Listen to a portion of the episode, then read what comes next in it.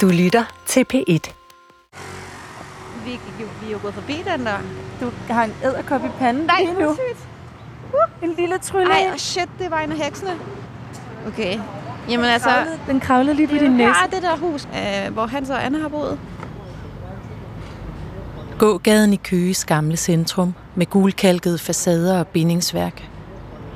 Foran butikkerne står stativer med madkasser og kjoler og sæsonens mode. Nede på hjørnet af torvet ligger i dag en undertøjsbutik. Og på muren hænger en lille plade.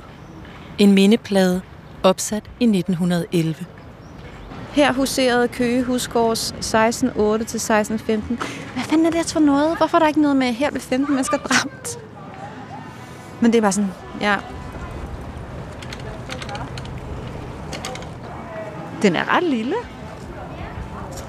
Ad, men jeg ved ikke, når jeg læser den, så tænker jeg bare, at den er sådan bødlernes sprog. Man kunne sgu da godt lige mindes det om 15 mennesker, der blev slået uskyldigt ihjel. Men altså, det er jo svært, når det var hele samfundet og statsapparatet, der, der var med til at gøre det. Så skal man jo ligesom lige pludselig indrømme skyld. Det kan Anna jo heller ikke finde ud af. Altså måske mangler vi også bare sådan lidt...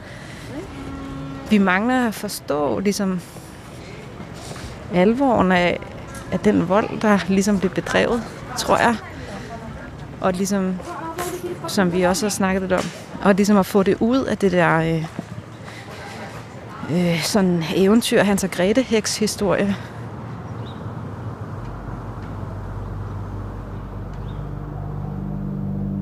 Jeg går i de trolddomsanklagede spor, og det historiske i at følge dem bliver en følelse. Deres liv kommer på skift til syne i enkelte sætninger i tingbogen. Den store tåge, der letter, for glimtvis der afslører et ansigt, før det igen forsvinder i tidens bål. At skrive om de trolddomsanklagede har været som at lade sig falde nedad i historien, som var historien et vand, men man falder med ryggen først og ser op i nutiden. Vi tog til Køge for at gå i deres fodspor, og det blev en måde at huske på. Ikke med sproget eller de historiske fakta, men med kroppen. For at huske med hænderne og huden og musklerne. Og det var som om musklerne bar på et svagt minde om bålene, om de underliggende trusler, om den underholdende vold, at mænd kan dræbe en kvinde, at myndighederne kan gøre det lovligt at slå dig ihjel. Og her i udkanten er det lovlige, på tærsklen, hvor krydderurterne blomstrer, og du har gæstlinger, der flokkes i stuen, hænger I i vinduerne og snakker. Du har bundet et tørklæde om dit hår. Og når det er vinter, henlægger værelset i det røde lys fra kaminen. Et hvert menneske i den tidlige renaissance og nu må på et tidspunkt lægge sig, må på et tidspunkt gå i seng for at hvile og sove, og med søvnen kommer drømmene. Hvad drømte de om i Køge i 1610'erne? Drømte de måske om fremtiden? Tænkte de, at nogen ville huske dem? Forestillede Anna sig, at jeg, en kvinde på hendes alder, 400 år efter, ville læse hendes tekst og længes efter hende? Anede hun, at jeg håbløse gennem drømme ville forsøge at berøre hendes hånd?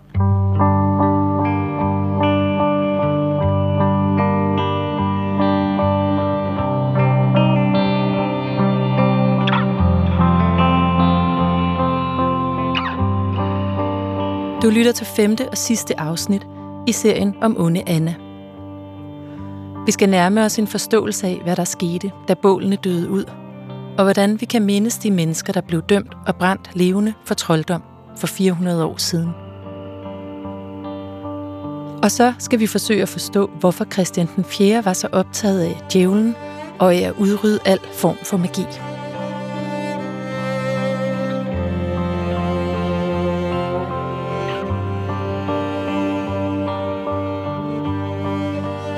Sagen om de besatte børn i Annas hus blev til trolddomsanklager, mindst 13 døde kvinder i Køge, og den skabte ringe i vandet helt til København og Kongens Slot.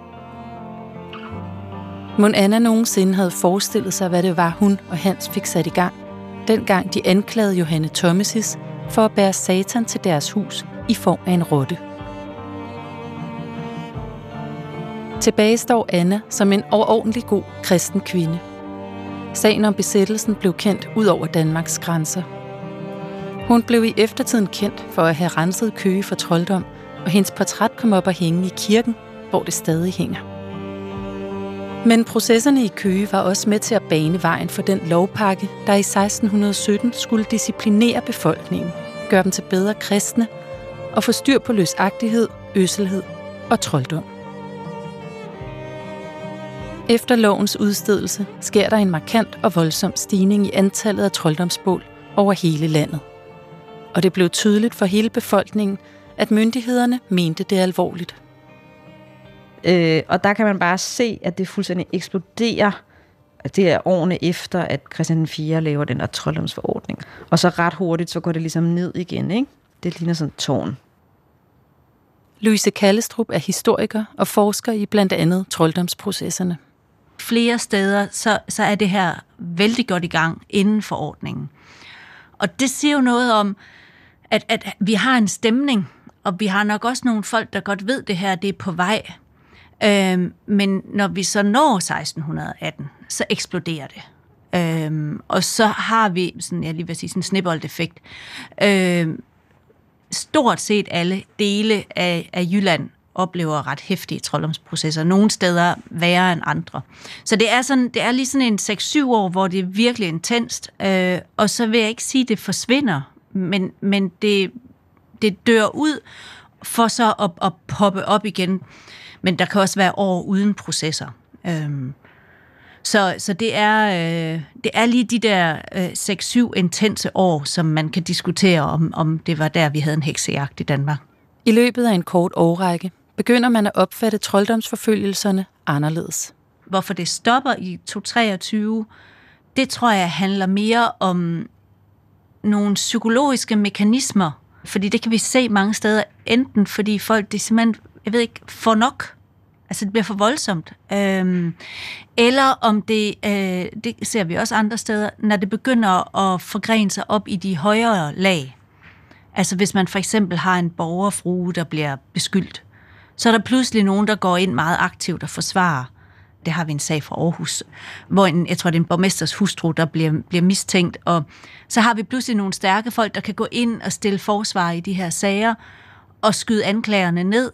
Og så snart, at vi begynder at få de der frikendelser, så stopper, nu bruger jeg det, hvor jeg ellers ikke så gerne bruger, men så stopper hysteriet, øhm, eller panikken, det er ligesom, at der er nogen, der siger, hov, vågn op. Altså billedet, hvor man lige får to hurtige lussinger og tænker, altså prøv nu at, at, at, at lægge den galskab fra Altså der er ligesom, der kommer en fornuftens stemme, og nogen synes det her, det tager bare overhånd. I hvert fald så er det tydeligt, at i det danske, der bliver det pinligt, og det bliver det faktisk mange steder. Altså det bliver et udtryk for enfoldighed og, og, og fordomsfejl. Det bliver det meget hurtigt, det her med at tro på trolddom det bliver sådan noget for, for dumme bønder. Øhm, så har man jo et problem, fordi man, man jo også meget hurtigt, nærmest fra den ene dag til den anden, er ved at sige, går fra at brænde folk af til 20 år senere, altså i, og man må sige, altså i et historisk perspektiv er det jo ikke ret lang tid, synes det er, altså det skal vi sørge med ikke have.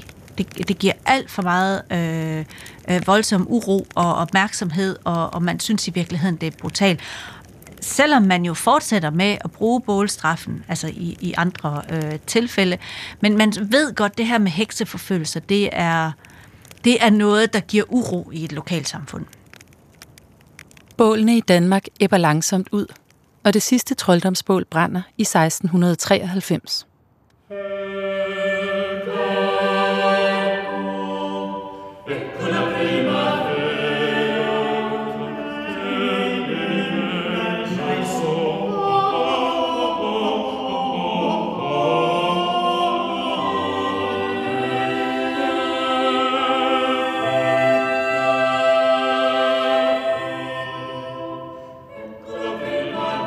Christian den 4. synes åbenlyst også, at trolddomssagerne giver for meget uro rundt omkring. Han er ivrig i sine bestræbelser på at skabe en gudfrygtig stat, og sørge for, at han også selv har ryggen fri den dag, hvor han står foran Gud og sit eget regnskab. Derfor forsøger han at komme alt trolddom til livs. Men der kan have været nogle begivenheder i Christian den 4's helt unge liv, som kan forklare, hvorfor han er så optaget af trolddom. Han er ganske ung. Han er dårlig teenager, da hans, da hans søsters øh, brudefærd bliver forgjort af troldfolk. Da Christian den 4. søster Anna skal til Skotland og giftes i 1590, bliver floden forhekset, og det giver anledning til en af de største trolddomsprocesser herhjemme. I 1589 der skal øh, Christian den 4. storsøster giftes med den skotske konge. Så skal hun så rejse øh, med skib øh, til Skotland, og det skal hun øh, i det tidlige efterår. Og det er et, et, et kæmpe udstyrstykke. 13 øh, skibe, tre af de tre allerstørste øh, i overlovsflåden, og så en række mindre skibe. Men allerede inden de kommer afsted, så, øh, så begynder uheldene, ulykkerne at, at regne ind over dem. Der er søfolk, der altså bliver sprunget øh, i stykker af en kanon, der går af, og da de kommer videre op, så er der en, en matros, der bliver mast mellem to skibe, og nogle skibe sejler sammen og slår læk. Så der er sådan flere ulykker. Og da de så skal krydse Nordsøen, så bliver de ved med at blive ramt af storm. Og de bruger sådan udtryk, at de bliver kastet tilbage. Altså hvis man bliver kastet tilbage, så er der jo nogen, der kaster. Så man har allerede undervejs en mistanke om, at de her storme, de er unaturlige. Og når man altså, bruger udtrykket unaturligt, så betyder det, at det altså det, vi vil kalde overnaturligt. Så det kan være trolddom, og meget vel være trolddom. Hun ender med Anna at blive i Norge, og den skotske konge bliver utålmodig og tager til Norge, og de bliver så formelt gift der og tager videre tilbage til Danmark. Øh, så er de i Danmark hele vinteren, og øh, så er vi så henne ved foråret 1590, så begynder de her rygter om trolddom at, øh, at cirkulere altså sådan tydeligt. Og vi ved, at der sidder en kvinde øh, øh, fængslet. Hun skal henrettes for trolddom, men hun tilstår så pludselig, at hun faktisk også har været med til at forgøre, altså bruge trolddom mod kongens skibe. Det er faktisk hendes trolddomsrode, altså hendes gruppe af troldfolk, som har nedkastet de her storme over floden. Og så øh, over det næste tre kvart år, der ved vi, at der i hvert fald er 13 personer, der bliver anklaget for trolddom jeg kan ikke huske, om det er helt af 13, eller om det er, af 15, der bliver anklaget, og 13, der bliver henrettet. Men i det samme leje som i Køge. Og de bliver henrettet i København og omegn, derhen over sommeren og efteråret 1590. Selvom Christian den 4. på dette tidspunkt blot er en dreng, så er han med i retten ved de her trolddomsprocesser. Han sidder helt tæt med i de her trolddomsprocesser. Og hvad gør det ved et menneske at opleve noget så voldsomt, og, og, og for at, altså fordi han jo ikke kan interviewe ham, der, der mener jeg, at hvis vi skal forstå, hvordan de oplevede og erfarede det, så skal vi forstå den kontekst, de levede i. Vi skal forstå de mennesker, de omgav sig med, men vi skal også forstå deres verdensbillede. Altså i gamle dage kaldte man det deres altså mentalitetshistorien. Øh, og Christian den 4., han er jo taknemmelig at tage fat i, fordi han har efterladt så meget, og han sidder der i mange årtier, ikke? Jakob den 6., kongen af Skotland, bliver altså Christian den 4. svoger. Og i efteråret 1590 sætter han gang i en tilsvarende trolddomsproces i Skotland, fordi en troldkvinde der indrømmer, at de har arbejdet sammen med de danske troldfolk om at forpure prinsessens brudefærd. Hvis vi starter med Jakob den 6., det er rigtigt, han er meget, meget optaget af det her. Og, og også i et omfang, som vi slet ikke ser Christian den 4., i hvert fald hans unge år. Men, men, men Jakob den 6. Øh, deltager jo selv ved nogle af forhørene, øh, udgiver en demonologisk afhandling, det er nok, da han adskiller sig for alvor fra vores konge, øh, og han, han er i det hele taget meget aktiv i det her. Han er overbevist om, at det er, fordi han er sådan en from kristen konge, at så er det ham, der bliver ramt. Vi har ikke korrespondence mellem Christian den 4. og Jakob den 6. til rådighed. Så det kan ikke i den forstand bevises, at de to har inspireret hinanden gensidigt i forhold til at bekæmpe trolddom i deres respektive kongedømmer. Men vi ved, at Christian den 4. besøger Skotland som 29-årig og cirka 35-årig. Det vi må gøre, det er, at vi må gå sådan lidt øh, omvendt til værks, eller gå lidt rundt om det. Og vi kan i hvert fald se, at, øh, at, at Christian den 4. er i England af flere omgange. 1606 er han, og så er han igen i 1612, tror jeg det er, måske lidt senere. Øhm, og det er klart, det er jo, altså, der må man jo formode, de på et eller andet tidspunkt har talt om det her. Samtidig havde Christian den 4. også tyske forbindelser, der kan have inspireret ham. Hans anden søster, Elisabeth, bliver gift med en tysk hertug, og hans fyrstedømme er et af de områder i Tyskland, der er hårdest ramt af trolddomsforfølgelse. Det her, det er en stor ting. Selvfølgelig taler de om det. Det er bare ikke nødvendigvis noget, der efterlader sig et skriftligt aftryk. Men selvfølgelig har de der talt om det. Og i foråret 1590, hvor øh, Anna og Jakob er i København, der bliver Elisabeth gift med den tyske fyrste. Så der har vi to hoffer for uden det danske, som er i København. Og det er da tankevækkende, at så går øh, trolddomsforfølgelserne i København lige, de går i gang lige efter. Langt før processerne i Køge har Christian den 4. altså nogle oplevelser med trolddom, som til synladende har gjort stort indtryk på ham. En anden begivenhed, der kan kaste lys over Christian den 4. syn på troldfolk, er hans togt til Nordnorge. Men så i 1599, der rejser han på togt til Nordnorge øh, og, og Finnmarken.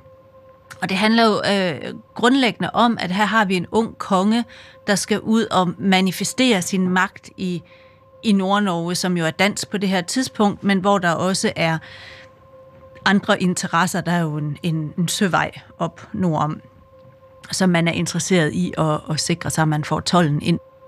Kongen rejser afsted med sit følge og besigtiger denne del af sit rige. To søfolk stjæler en kat fra en same kvinde og tager den med ombord på skibet. Men de bliver bange for, at katten er en troldkat, blandt andet fordi den forstyrrer søfolkene, når præsten prædiker. Så det kunne jo godt være, at det i virkeligheden var djævlen. Men der er de så bange for, hvis den her kat vidderligt er øh, fra en trold, altså en samisk troldkvinde, øh, fordi det er jo den farligste form for trolddom. Og, øhm, så, så de ved ikke, hvad de skal stille op med den her kat. Men katten ender med at blive sat, fordi de tør ikke smide den i vandet, fordi sæt nu, hvis den dør, så dør den måske ikke i virkeligheden til gengæld så op af den same kvindens, eller troldkvindens vrede. Så øh, de sætter den i en tønde med mad og vand og håber på, at den sådan ligesom driver i land det den her kat også har gjort, det er, at, øh, at de driver, og de ligger i tog, og de kan ikke navigere og sådan noget. Og, og så er fortællingen så, at efter de slipper af med katten, så letter togen, og så kan de sejle hjem. Så der, der bliver de sådan ligesom bekræftet i, okay, men det var en, en, en, en troldkat. I 1609 sender Christian den 4. en bestemmelse ud om, at samernes trolddom er det farligste det, man mener, der er så farligt ved samernes trolddom, det er jo, at de har den her gant, altså den her, den her, hvad skal man sige, onde magi, der kan rejse gennem luften. Så at rejse med vinden, så det bliver sådan en måde, hvorpå man kan stå meget, meget langt væk, og så kan man sende ondskab ned over dem, man nu vil sende ned over. Så princippet vil man kunne nå en konge, der sad i København.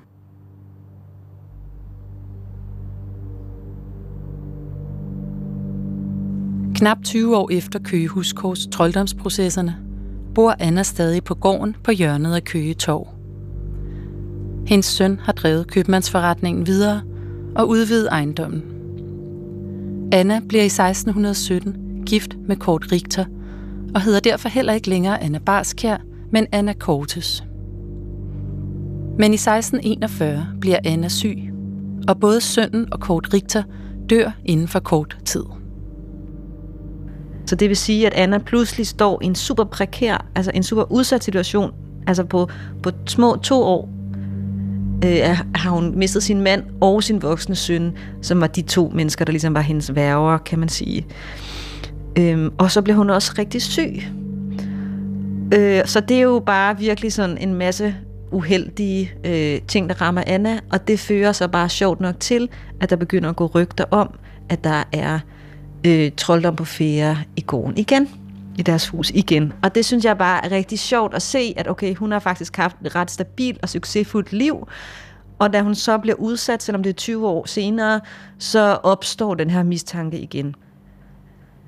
Annas øh, tjenestepige henter en, en klog mand den her gang. Ikke en klog kone, men en klog mand, der hedder Peter Lauritsen, som kommer hen øh, til huset der i Køge, og straks føler, at han kan mærke alt muligt, og, og får nogen til at grave jorden, og der finder de så noget troldtøj hvad det så end er. Og han, ham her Peder, han har alle mulige teorier om, hvem der har gravet det troldtøj ned, og der er også en vaskekone, der kommer tit hos Anna, som ligesom bliver udpeget, og det er på mange måder en gentagelse af det, vi kender. Det er et slags ekko af begivenhederne for 20 år før. Vaskekonen Ellen bliver kastet i troldkonekælderen. Det er Kort Rigters søn, altså Annas stedsøn, der forsøger at rejse sag mod Ellen, som dog benægter. Men det nye, der sker, er, at Anna faktisk forsøger at stoppe anklagerne mod Ellen. Så på en eller anden måde er det lidt som om, at Anna får chancen igen 20 år senere, for at sige sådan, ej okay, nu stopper vi. En anden ting, som jeg også synes er spændende, det er, at den her anklage mod Ellen og mod det her troldtøj, som ham her, en kloge mand, Peder, kommer med, den fortsætter også efter Annas død, for hun dør nemlig nu. Øhm, det er jo sikkert en eller anden terminal sygdom, hun har haft. Så Anna er død, Annas mand er død, Annas søn er død, og alligevel fortsætter man i køge med at køre det her med, om der er sket noget i det her hus. Lensmand kongens udsendte og rådmænd forsøger at holde sagen i live efter Annas død. Selv her bliver hun brugt som et argument for og et bevis på de farlige troldkoner. Det bliver virkelig Annas skæbne, at hun var den gode kvinde, der kæmpede og blev angrebet af de onde kvinder. Så jeg synes bare, det er sådan ret spændende, det der med, at Anna faktisk som gammel kone får chancen for at sige, ej, jeg gør det ikke engang til. Måske er hun blevet klogere. Det, at Anna aktivt går ind og forsøger at stoppe det, fortæller os, at der er noget, der har forandret sig i hende. Eller hvad skal man sige? Føler skyld over det, der er foregået på en eller anden måde. Mm.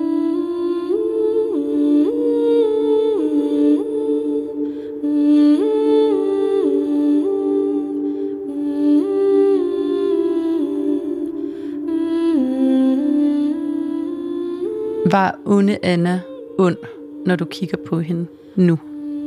Så tænker jeg, ja, hun var mega ond. Hun var et sammensat menneske. Jeg synes, at det har været spændende at forsøge at lave et portræt, eller forsøge på at kigge på et menneske, som ikke var på de godes hold. Som ikke er en helgen, men som samtidig måske gjorde, hvad hun blev nødt til for at klare sig. Og hun hoslede helt vildt. Når du kigger på hende nu, synes du så stadigvæk, at hun i lige så høj grad øh, skal have alle de 11 kvinder, der blev brændt på sin samvittighed? Altså, det skal hun jo overhovedet ikke. Altså, det er jo ikke hende, der ligesom laver lovene og sådan noget. Jeg forestiller mig, at Anna godt vidste, at det ville give hende status at være med til ligesom sådan at rense køge for trolddom. Øh, og jeg vender bare igen og igen tilbage til den der scene, hvor hun står ved sumpen og tror, at hun skal dø, ligesom for at træde ud i den.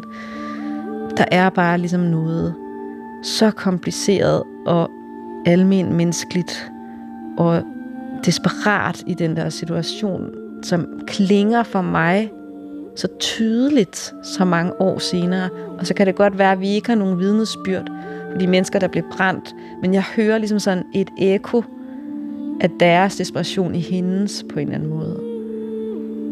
Hun kunne sgu da godt have gjort noget for, at de der mennesker ikke blev brændt. Altså, altså hun er jo heller ikke bare sådan uskyldigt offer. For mig er hun ikke et mysterie, der er blevet løst, men hun er en figur, og en skikkelse, som jeg virkelig håber kan få en plads i vores sådan, historie. Hun hænger stadig nede i køge. Og så er historien om onde Anna faktisk ved at være slut. Men vi skal tilbage til Heksebækken i Køge, stedet hvor Køges kvinder mødtes om aftenen en sidste gang. Altså, jeg har hele tiden syntes, at det var sådan tankevækkende, at der hænger den der mindeplade på, på gågaden i Køge, som egentlig mindes ligesom trolddommen i Hans Annas hus, men ingen mindesmærke om øh, de kvinder, der blev anklaget og døde. Så Olga er selv i gang med at skabe et mindesmærke i samarbejde med museet Kys i Køge. Som en del af det arbejde laver hun et mindesmærke af lyd, En måde at huske de trolddomsanklagede kvinder på. Det er blevet mørkt ved bækken. Kulørte lamper hængt op i træerne langs med vandet oplyser ansigterne på de mange, mange mennesker, der er kommet og nu er med til at virkeliggøre og huske, at her var kvinderne fra Køge for 400 år siden. Her, her ved denne bæk på denne plads i min tid, husker jeg jer. Og ved at huske, lytter jeg på tværs af tiden. Og ved at huske, lytter jeg på tværs af tiden. Og ved at tale, klinger jeg på tværs af tiden. Og ved at tale, klinger jeg på tværs af tiden. Hver enkelt del samlet i sødmefuld forening. Hver enkelt del samlet i sødmefuld forening. Her, her, ved denne bæk på denne plads i min tid, husker jeg jer. Her, her, ved denne bæk på denne plads i min tid, husker jeg jer. Johanne Thomasis, Christine Lauritsdatter, Mette Banghus, Volborg Bøtgers, Annike Christoffersdatter, Anne Olofs, Karen Eriks, Maren Murmester, Marne Ringsbjerg, Maren Bysvinde, Kirsten Væverkvinde, Birgitte Rokkemager, Else Holtuk, Mette Navns, Johanne Murmester, Magdalena Sørens kone, Olga. Blot som alt, der siges højt, kan blive skrift, så kan alt, der først er skrevet, blive sang på ny. Så kan alt, der først var skrevet, blive sang på ny.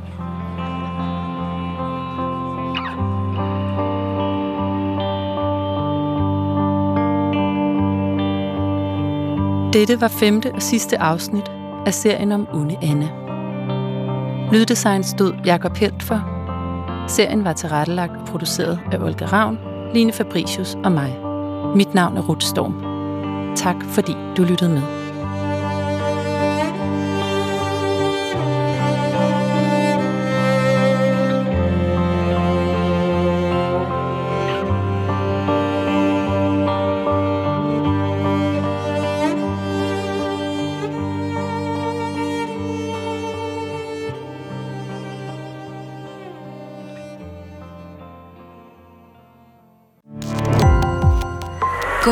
Opdagelse i alle DR's podcast og radioprogrammer. I appen DR Lyd.